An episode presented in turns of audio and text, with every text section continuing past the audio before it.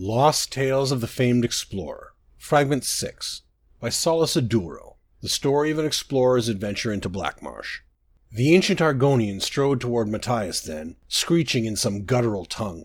It was two heads taller than an average Saxhleel, with golden scales, bright feathers of red and purple and green, and great curving horns. Over its head was a mask of gold carved in the visage of a bird. It wore feathered robes and golden bangles, and when it spread its arms it appeared to have wings. Matthias could hardly tell where the creature ended and its ornamentation began.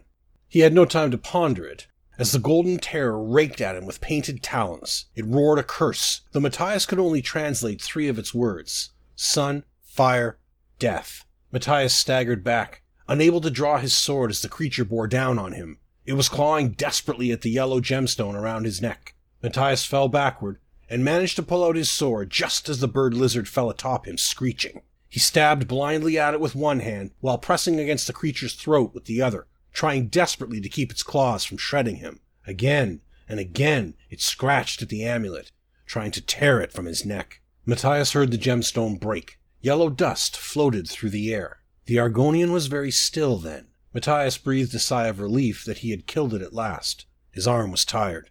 Suddenly, it moved again with blinding speed. Clawed hands shot out and cupped his face. He half expected to hear the snapping of his own neck, but it just held him in a vice grip. The golden mask slipped from one side of the creature's face. Now it was not a bird or a lizard, but a snake. He saw that its scales were not gold but painted, and the mask had worn away some of the paint. The scales were black and white and mottled, falling away from a dead thing. Its eyes were hollow sockets, but the dust flowed into them until they were yellow. Out of fear or courage, Matthias struck once more, plunging his sword into the snake. At the same time, the golden mask slipped off and clanged to the floor. There was blood on the inside. Matthias saw the snake's face was changing, over and over again. Twelve times it changed before it was a snake again. He had forgotten about killing this creature, forgotten about fighting for his own life, even forgotten why he had come to Blackmarsh in the first place. All Matthias knew then was terror.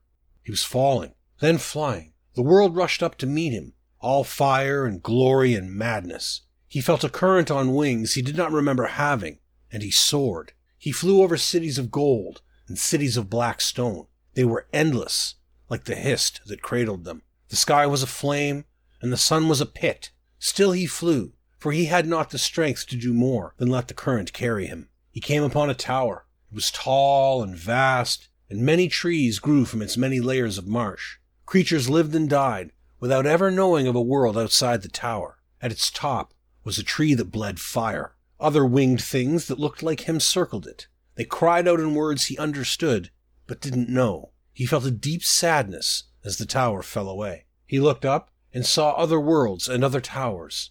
They were spinning wheels, and they crashed into each other, and their spokes got tangled up, and they broke each other and he saw that his world was breaking too. But quick as a snake, a shadow came and swallowed up the roots of the tower so they would not break. Still he flew. There was only fire and darkness then, and so much noise. But he was too tired to be afraid. And so Matthias slept and drifted away into a black sun.